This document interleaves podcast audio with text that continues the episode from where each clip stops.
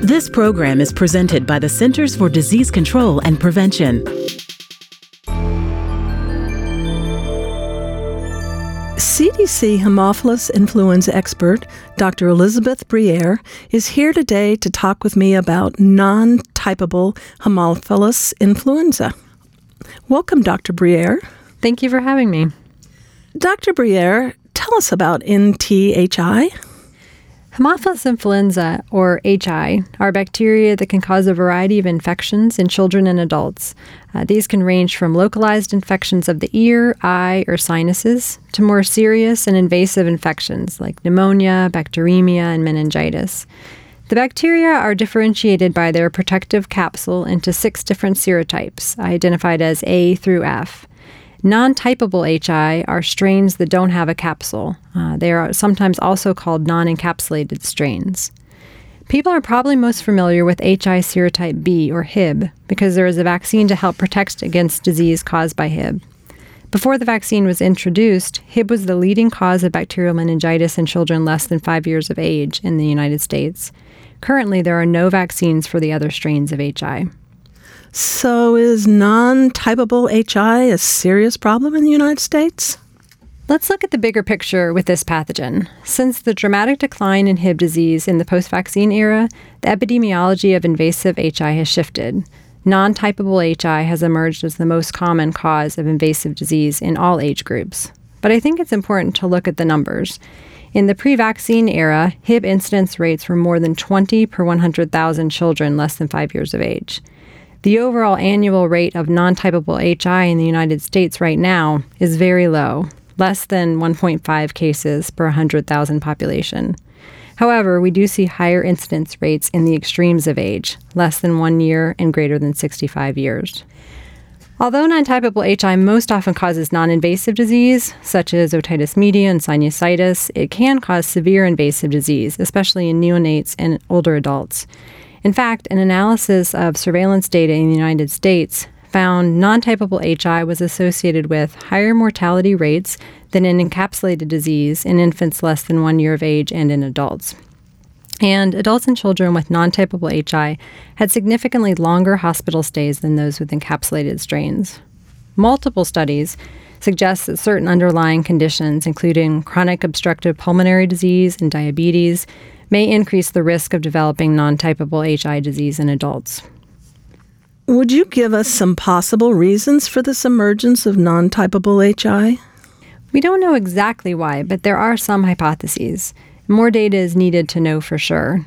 One possible explanation is vaccine mediated strain replacement. And what I mean by that is with the success of the HIB vaccination program and dramatic decreases in HIB disease to almost zero, vaccine pressure may have contributed to disease replacement by other HI strains. Improved detection of non typable HI may be another reason, possibly due to increased serotyping of isolates and improved serotyping methods such as real time PCR.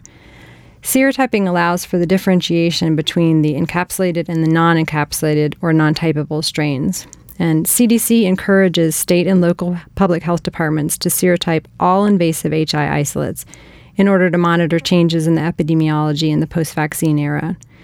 With the decreases in Hib disease, it is possible that more states are conducting serotyping of isolates, therefore improving detection of non typable disease. In recent years, significant improvements have been made in both the sensitivity and the specificity of PCR assays used for the detection of HI and differentiation between encapsulated and non encapsulated strains. And these improvements also may contribute to increased detection of non typable HI. Dr. Briere, what are likely public health responses to non typable HI? Invasive HI disease is a nationally notifiable disease, so all confirmed non typable cases should be sent to the National Notifiable Disease Surveillance System within 14 days of initial report to the state or local health department. Currently, there's no vaccine to protect against non typable or any other non B HI disease. We are unaware of any data showing evidence of secondary transmission of non typable or other non B disease. Therefore, CDC does not recommend chemoprophylaxis around cases of non typable or other non B HI disease. How about a quick summary of the HI article recently published in the EID journal? Colleagues from Radboud University Medical Center summarized surveillance of invasive HI disease in the Netherlands between 1992 and 2013. They also completed a review of literature on invasive non typable HI disease during 2000 and 2014. So they summarized all surveillance studies that were written in English, recorded invasive cases after the introduction of HIB vaccine, covered a surveillance period of four or more years, and reported serotype specific data. The authors conclude that the number of non typable HI cases is increasing worldwide and propose possible explanations for the increase. I encourage the listeners to read the paper for details that we don't have time to summarize today. Thank you, Dr. Briere. Dr. Elizabeth Briere has been talking to us about non typable Haemophilus influenza. You can read the entire article invasive disease caused by non typable Haemophilus influenza in the October 2015 issue of Emerging Infectious Diseases, online now at cdc.gov/eid. I'm Sarah Gregory for Emerging Infectious Diseases. For the most accurate health information, visit cdc.gov or call 1 800 CDC Info.